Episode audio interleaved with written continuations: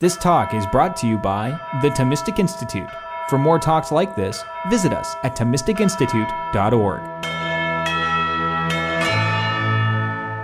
So, I want to talk about the problem of suffering and ha- from the perspective of a certain thesis about virtue and, and human happiness. Um, so, the first thing that I want to do is to try to set up the problem in this way the problem of suffering um, because you might not think there's a problem here at all, but perhaps there is. So I'm going to start with a quote from one of my favorite philosophers, Elizabeth Anscombe. Um, and this is a quote from a really famous article that she wrote called Modern Moral Philosophy, in which she's summarizing what I'll call the classical view of ethics, the classical view being a view in which you can place, uh, you know, St. Augustine and, and St. Thomas Aquinas uh, within. So here's what Anscombe says One man, a philosopher, may say that since justice is a virtue and injustice a vice, and virtues and vices are built up by the performances of the action in which they are instanced, an act of injustice will tend to make a man bad. And essentially, the flourishing of a man qua man consists in his being good, for example, in virtues. But for any acts to which such term to which such terms apply, X needs what makes it flourish. So a man needs or ought to perform only virtuous actions. And even if, as it must be admitted may happen, he flourishes less or not at all in inessentials by avoiding injustice, his life is spoiled in essentials by not avoiding injustice. So he still needs to perform only just actions. This is roughly how Plato and Aristotle talk. It's also roughly how Aquinas talks, by the way. Uh, and then Anscombe goes on to acknowledge that uh, the route from virtue to flourishing isn't really straightforward. So she writes the following It's a bit much to swallow that a man in pain and hunger and who is poor and friendless is flourishing, as Aristotle himself admitted. Further, someone might say that one at least needs to stay alive to flourish. Another man, unpressed by all this, will say in a hard case what we need is such and such, and we won't get that without doing this thing, which is unjust. So, this is what we ought to do. Another man who does not follow the rather elaborate reasoning of the philosophers simply says, I know it is in any case a disgraceful thing to say that one had better commit this unjust action. Now, the man who believes in divine laws will say perhaps it is forbidden, and however it looks, it cannot be to anyone's profit to commit injustice. He, like the Greek philosophers, can think in terms of flourishing. If he's a Stoic, he's apt to have a decidedly strained notion of what human flourishing consists in. If he is a Jew or a Christian, he need not have any distinct notion. The way it will profit him to abstain from injustice is something that he leaves it to God to determine, himself only saying, Well, it can't do me any good to go against his law. Okay, so what is Anscombe on about? Well, obviously, she's worried about the connections between justice and human flourishing, right? She's worried about whether or not the classical view is true. Now, it's central to the virtue of justice in particular that there are certain things that we must never do because that sort of action is to wrong someone. So if we were to commit this sort of action, the wronging someone sort of action, then we would be not exercising justice, but injustice. So, you know, murder, torture, rape, judicial condemnation of the innocent, lying, these are perhaps obvious examples of actions that are unjust because they wrong someone. And the just man is a man who habitually refuses to commit or participate in any unjust actions for fear of any consequences or to obtain any advantage for himself or for anyone else, right? That's what it is to have justice. But another more positive way to put the same point is in terms of flourishing. So you could just say, well, look, some actions will never contribute to human flourishing, such that one never has a reason to perform them. And these actions will never be appealing to a person of good character, a person of virtue. Okay, so that's all like in keeping with the classical view. But now the trouble, I think, starts to emerge. So the trouble is cases where the exercise of virtue, like the virtue of justice, causes great suffering, What are we supposed to say about cases like that?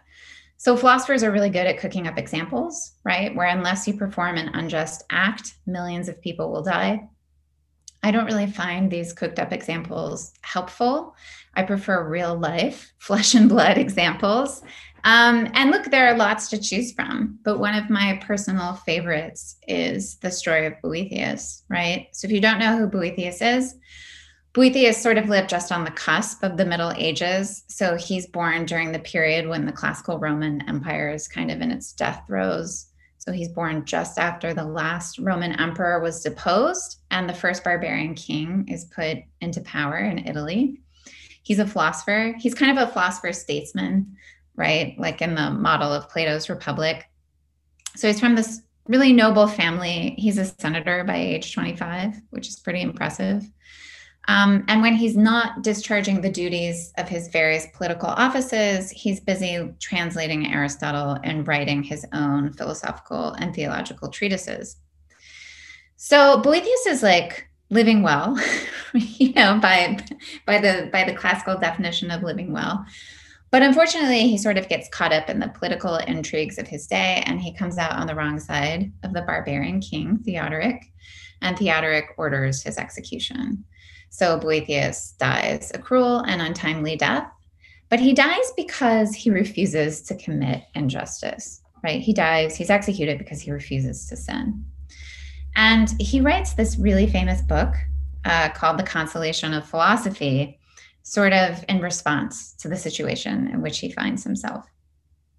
Um, and I also think it's important to stress, just for the purposes of setting up the problem that I want to discuss, that it's not just Boethius who suffers on account of his justice, um, but also those he leaves behind who count on him, right? They are going to suffer enormously as well. So, what do we say about a case like Boethius? Well, I mean, prima facie, we may be inclined to say that Boethius would have been better off and those who depended on him would have been better off if he just would have done whatever wicked act Theodoric wanted him to do, right? Maybe it's a one off thing, you know, just do this one unjust thing. And then you can go back to the justice thing. Um, alternatively, we may be inclined to say that this sort of case shows, right? This is a, a classic case that shows that justice can just be incompatible with human flourishing um, at least in certain circumstances. Um, you know, so the idea is, look, I mean, we know as a as a matter of fact that virtue um, it might it might lead to a flourishing life, but it also might land you in prison, force your children into poverty, and get you killed. Right. So, what are we what are we supposed to say about this? Um, so I think theoretically there are several options we can take. The first option is that we can just take this to be a counterexample to the classical view, and we can reject the classical view. That's um, that's an option that lots of people have taken. Um, second, we can sort of um, amend the classical view as we've stated it so far, just to acknowledge that virtue alone does not suffice for human flourishing. So it's necessary but not sufficient. You know, the world also has to do you a favor um, you could be a great person, but then also just suffer suffer from misfortune through no fault of your own, um, and your life kind of ends in tragedy. This is kind of what Aristotle ends up saying in the Nicomachean Ethics. Uh, third, you could go the Stoic route and just insist that getting executed is is no big deal. it's no real loss for the virtuous person. Uh, you know that that's a venerable option. Um, or there's a fourth option, and that, that's the one that I want to explore in this talk. And that is that you can work towards a conception of human nature, virtue, and flourishing, in which suffering and sacrifice are at the heart of the account. So you can say that suffering and sacrifice are part of a flourishing human life. And so that's that's kind of you know where I want to end up, um, because according to that vision, we can recognize that Boethius suffers and sacrifices, right, uh, for the sake of his vision of the good, right? But this suffering and sacrifice are part of his flourishing rather than at odds with it.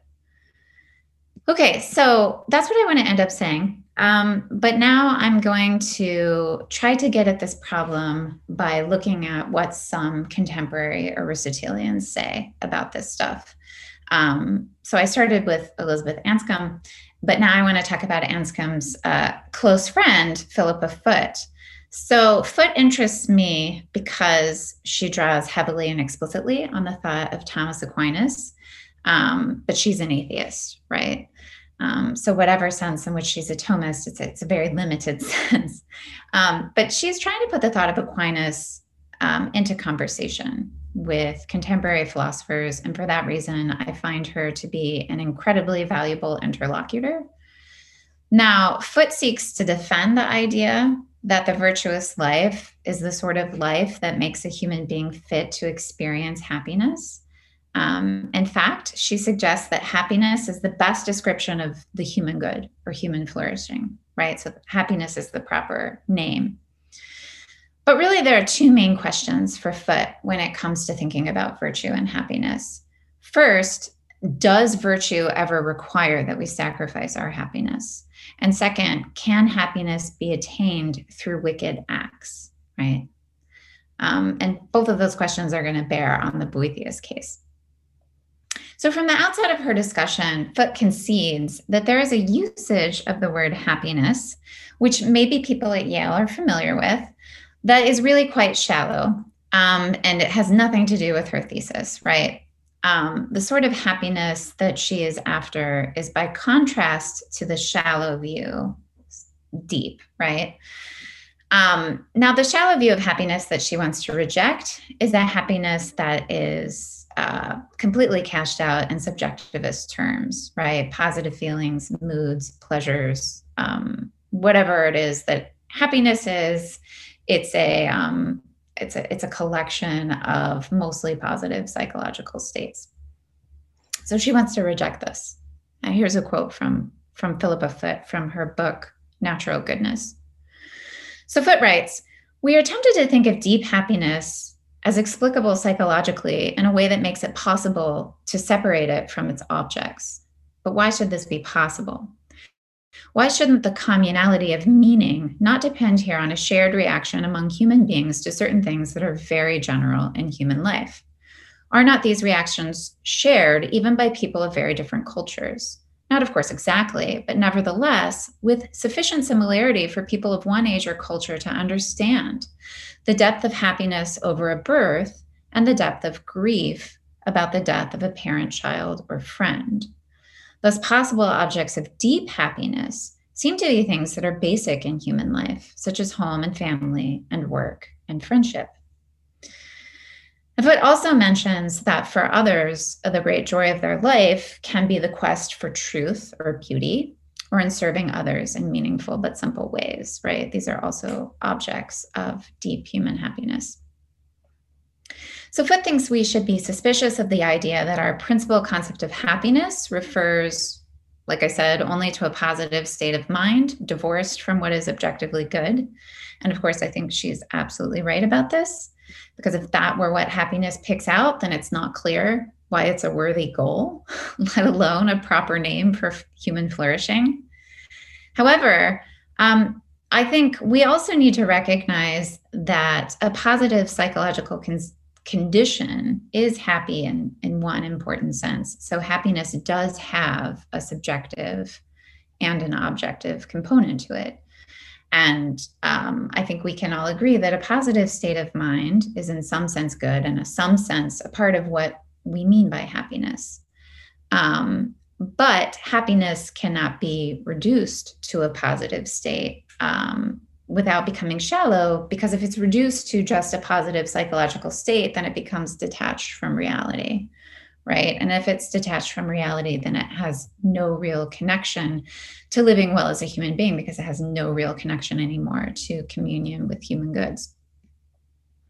Okay, but even if we're armed with this deeper conception of happiness, can we really rule out the possibility of a wicked man attaining it?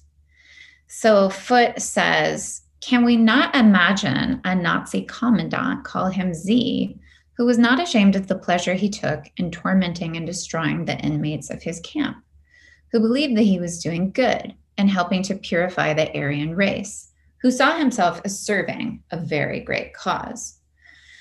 Foot thinks that the sad truth is that this might be possible to a certain extent, right?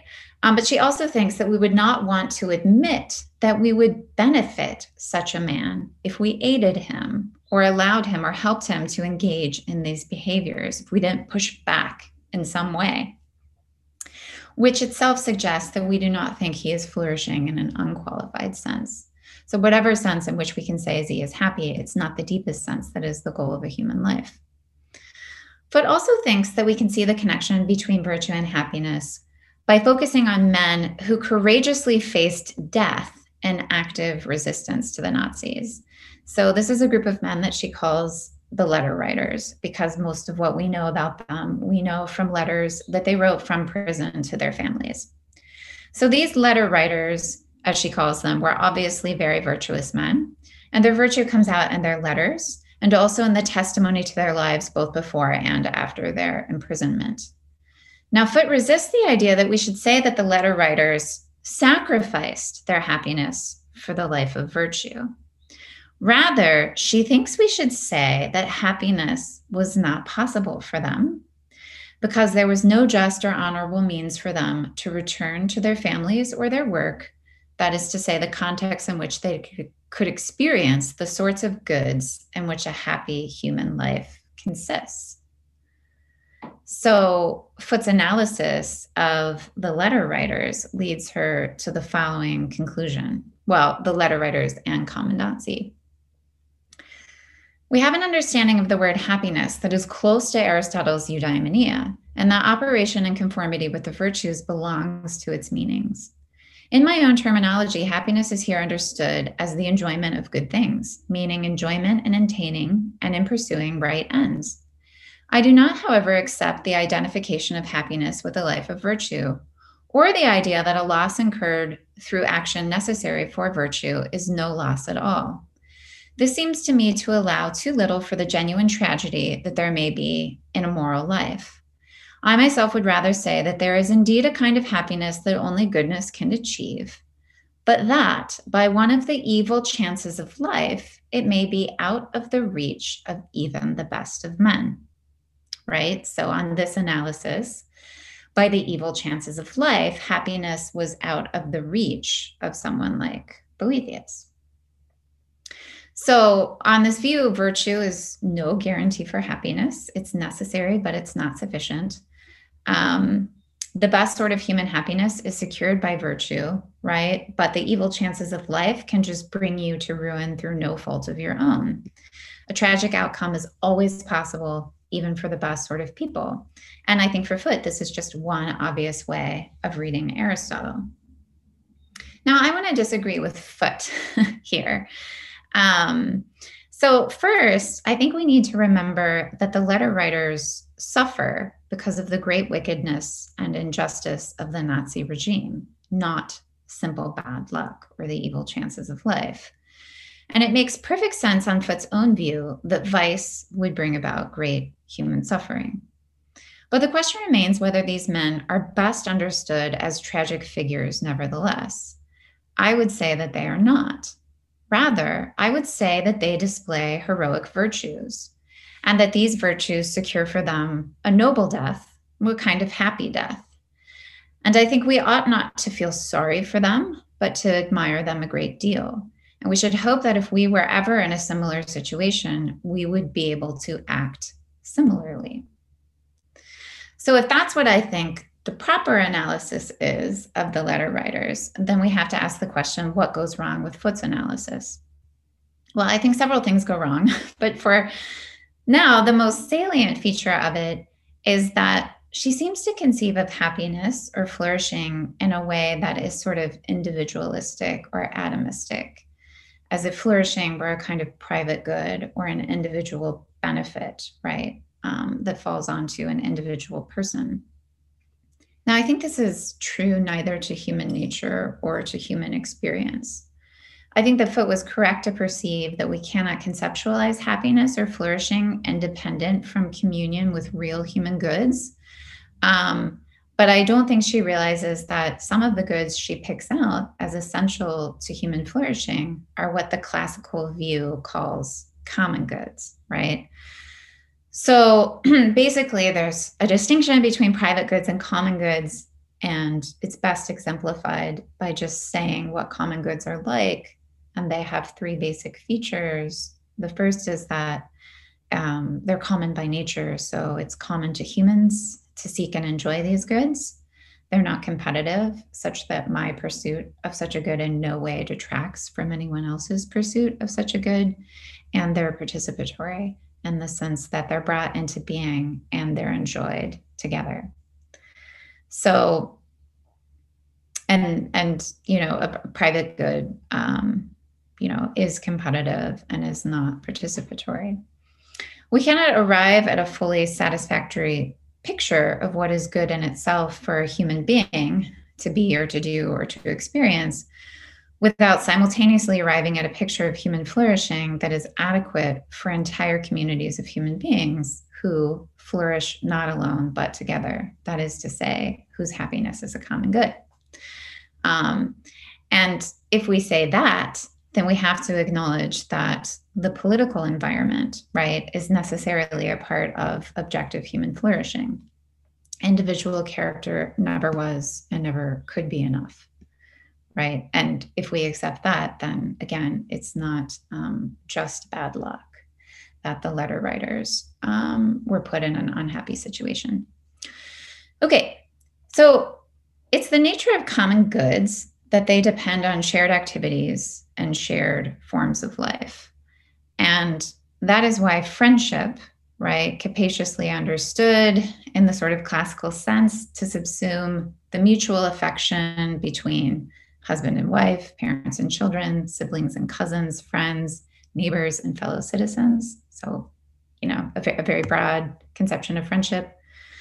Um, friendship is really at the heart of a good human life. Um, and friendship is one of the goods that Foot herself um, mentions in her conception of deep happiness.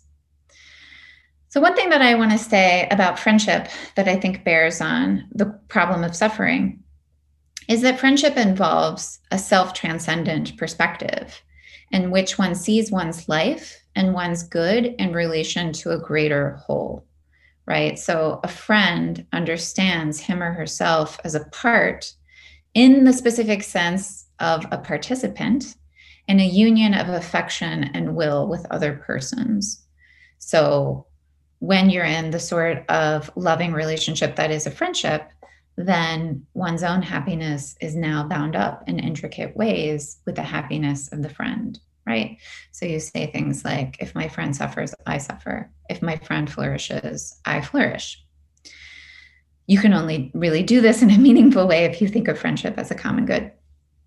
So once we switch gears to thinking of happiness as our common good and the happy life as a life of friendship with others, then we think of virtue as ordered not to our private benefit, right, but to our flourishing with and for other persons. And once we've made that conceptual switch, then I think we're in a better position to talk about the fourth option, right? Which is that suffering and sacrifice are part of a flourishing human life and not at odds with it. That is to say, when we look to virtuous exemplars, right, the people that we want to imitate when we grow in virtue, we see people who suffer and sacrifice for the sake of loving other people for higher common goods. And so we should expect, as part of a flourishing human life, to be ready and happy to suffer and sacrifice for other people. And if we accept suffering and sacrifice as part of a flourishing human life, then I think we are inclined to read the situation of Boethius and the letter writers in a more positive way. So now I want to say something more about the connection between suffering, sacrifice, and the development and exercise of virtue. Okay, so let's just take it for granted. Like, I'm not going to argue for it. Let's just take it for granted that virtue is what is necessary to secure the goods that constitute human flourishing.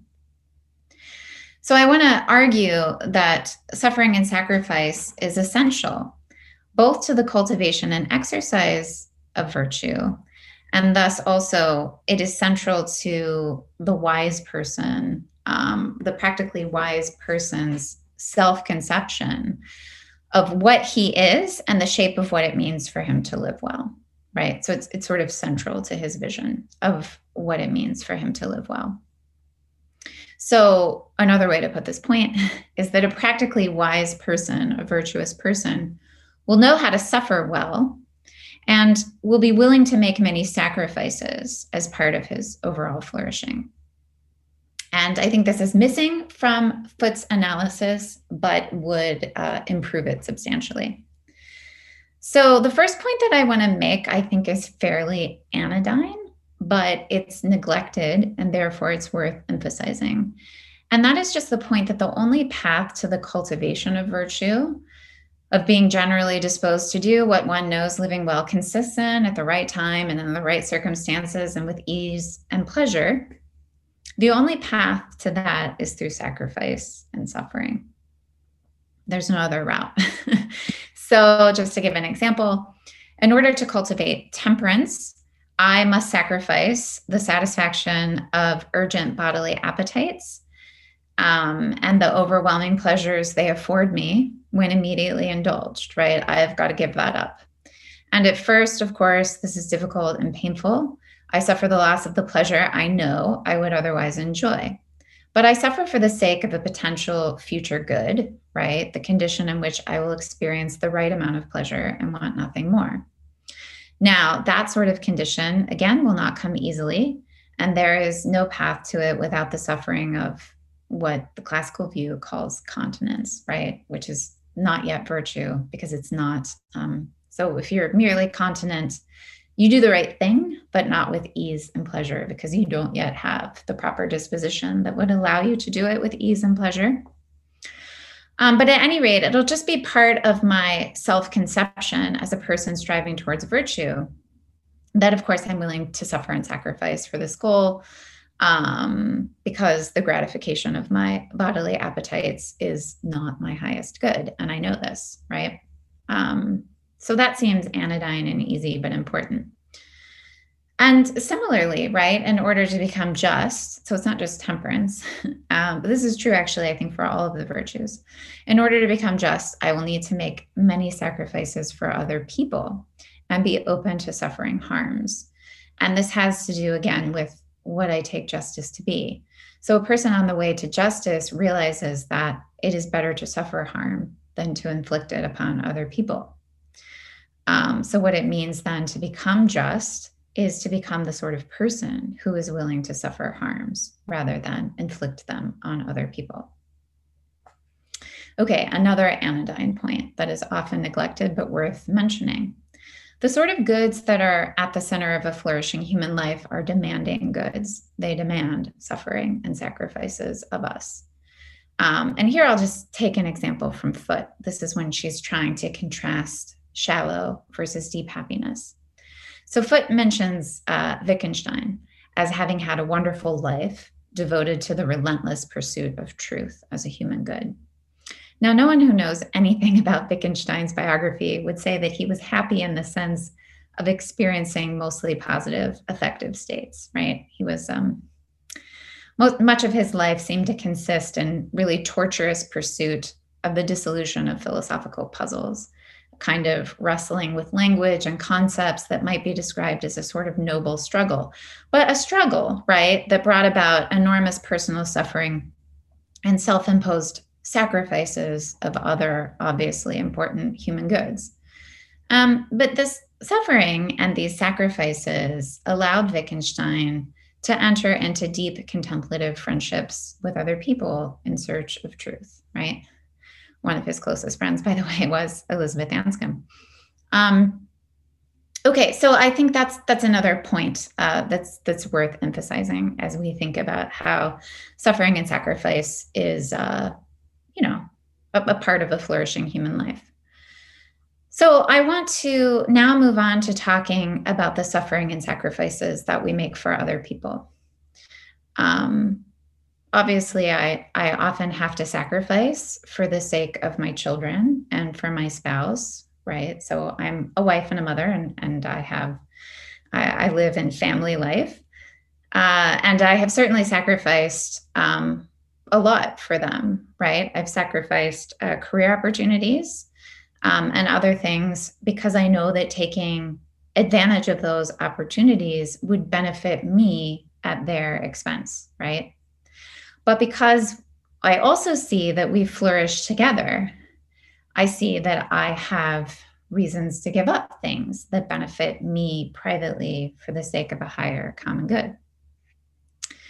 Um, I should say that at this point, um, at this point in the argument, I find drawing on Dante's imaginative vision of purgatory helpful.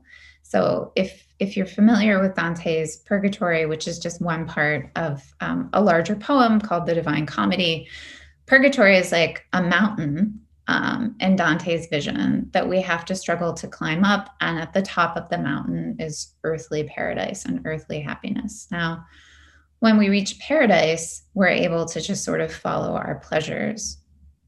Why is that? Well, because once you get to the top of Mount Purgatory, your loves, your desires have been purified and they're now properly ordered. But you only got to that condition uh, by struggling up this mountain, right? So you only got to earthly paradise through suffering. Um, so Dante's vision is sort of like the suffering of purgatory heals the wounds of sin, um, where sin is sort of like these bad, vicious tendencies in us that keep us from being truly happy. Now, it's obvious that Dante's poem is about, you know, the immortal soul and his vision is theological, but there's a secular analog there that I think is fairly clear, right? That the that the path to a kind of earthly paradise is through suffering. Um, paradise is not an easy climb. So I think that these points show us that it really is actually part of our everyday conception of an excellent human life, that it involves suffering and sacrifice. So it's not simply a question of whether the world does us a favor or not. The good itself is pretty demanding of us, and we suffer and sacrifice for its sake. I think it's also part of the ordinary person's vision of flourishing that they see themselves as parts in the sense of participants in something greater than themselves.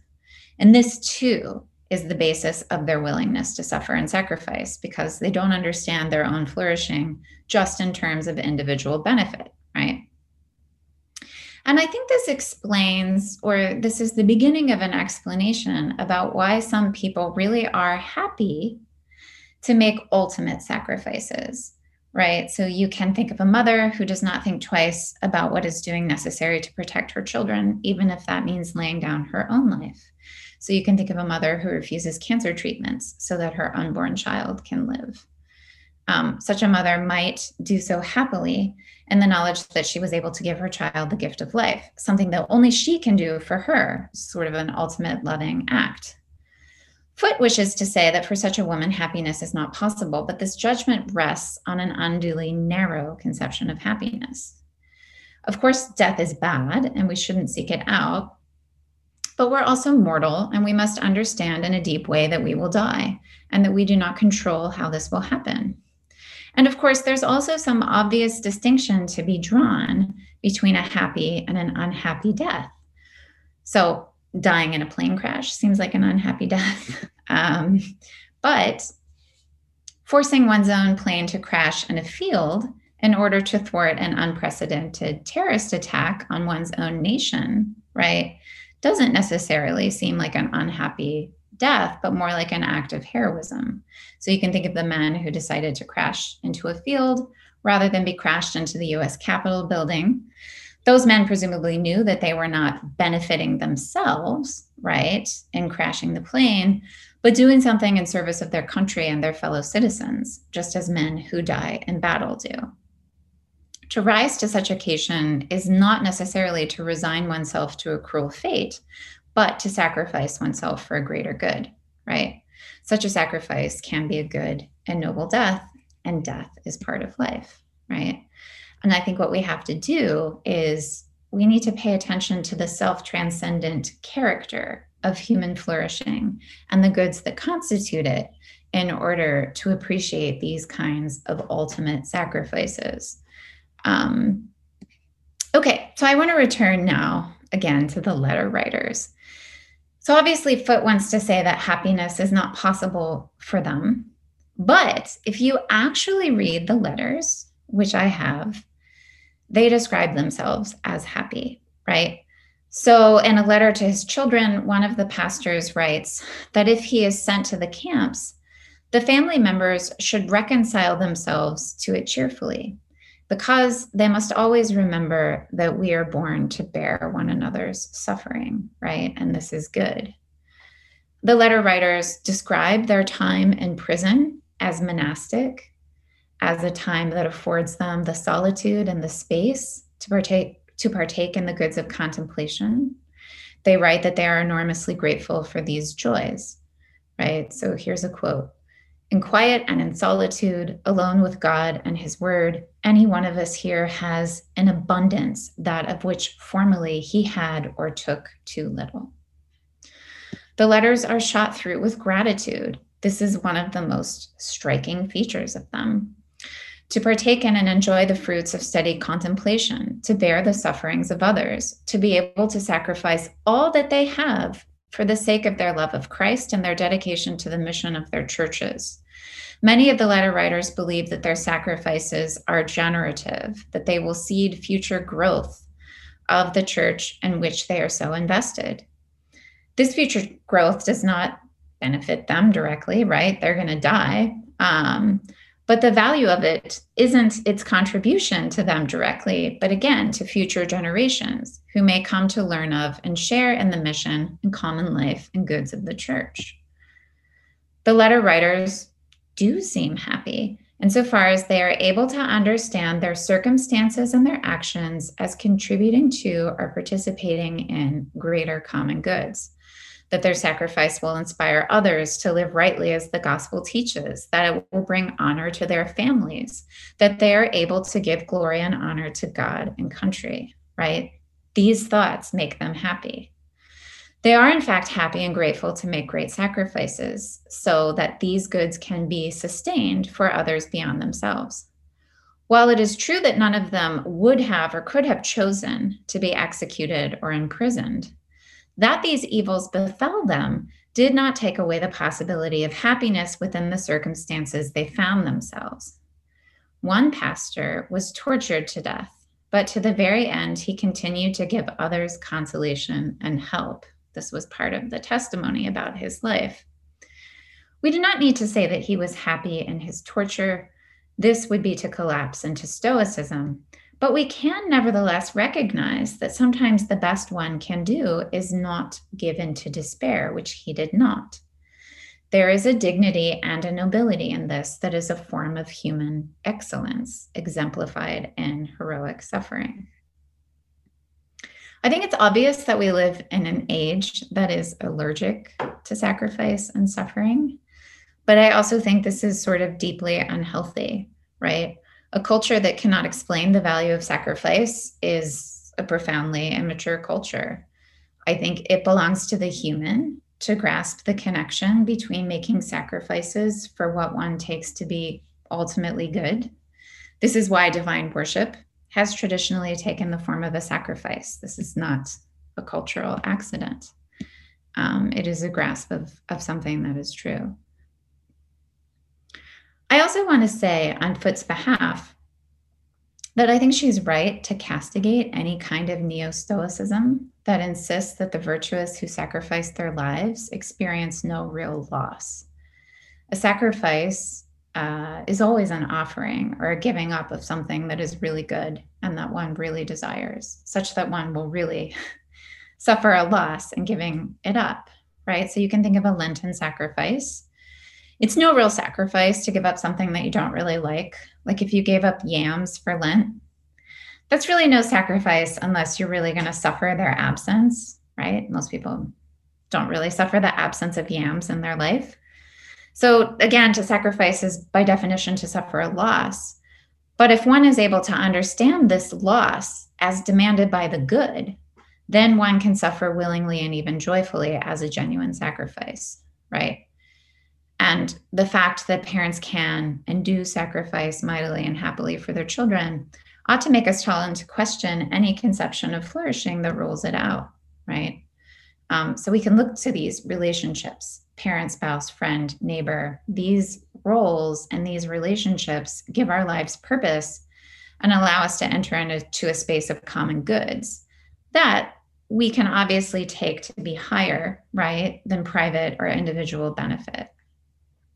All of these relationships necessarily involve sacrifice and suffering. There's no way to love someone without suffering and sacrificing for them.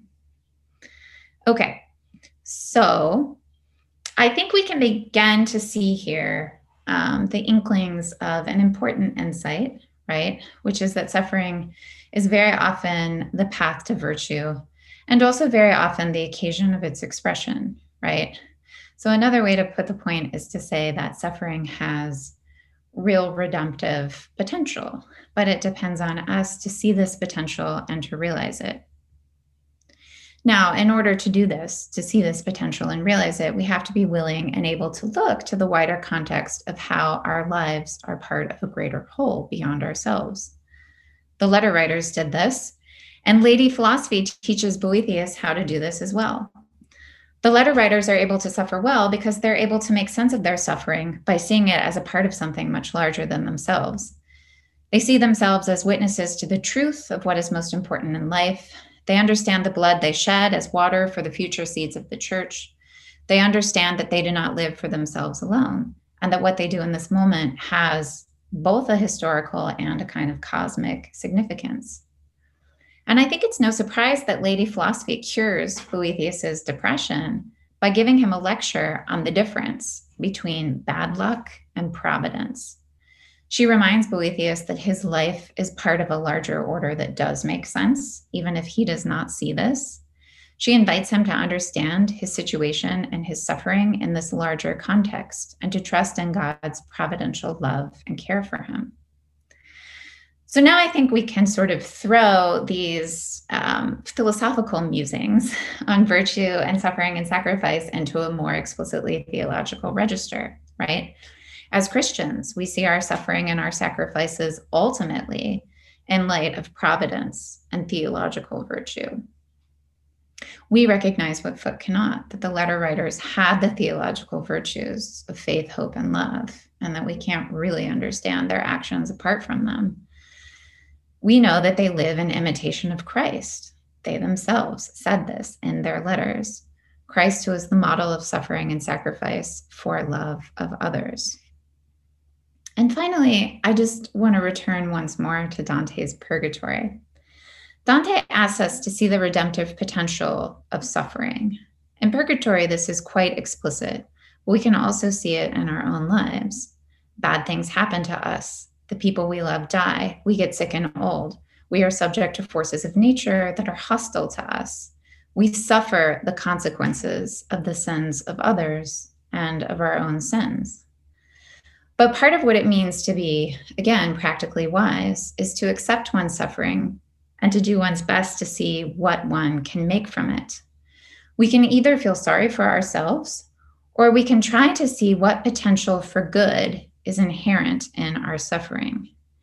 Here, we are not alone, right? As Christians, we know that our suffering is not in vain and that God allows us to suffer for the sake of our ultimate good. So, all of our suffering can be a clarification for us of what our true good consists in. And that good will, right, be worth suffering and sacrificing for. And I think we must also realize as Christians that in our suffering, God may be trying to work a change in us that is very painful but necessary, right? This is the sort of change that the suffering on Mount Purgatory is supposed to bring about. It's not suffering for the sake of suffering, it's suffering for the sake of the good.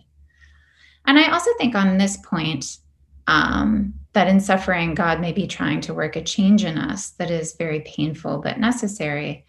Um, we can look to the fiction of, of Flannery O'Connor, right? It's really rather quite brilliant. Um, we see in all of her stories her characters suffer greatly, right? But that this suffering is is really the work of God's grace in and upon them. And of course, what Flannery's fiction tries to show is that God's grace is not always a comfort and that a mature Christian has to understand this. Right? Okay, so in conclusion, I want to say this about the problem of suffering from the perspective of virtue and happiness. Suffering is an unavoidable fact of human life, and the only real question is how we understand and react to it. If we suffer in hope and friendship together, then our suffering can indeed be a part of a flourishing life. And if we have a vision of flourishing, according to which an ultimate sacrifice of our lives for the good makes sense, then we can even have the consolation um, that what might otherwise look like a tragic death can be a noble and excellent thing.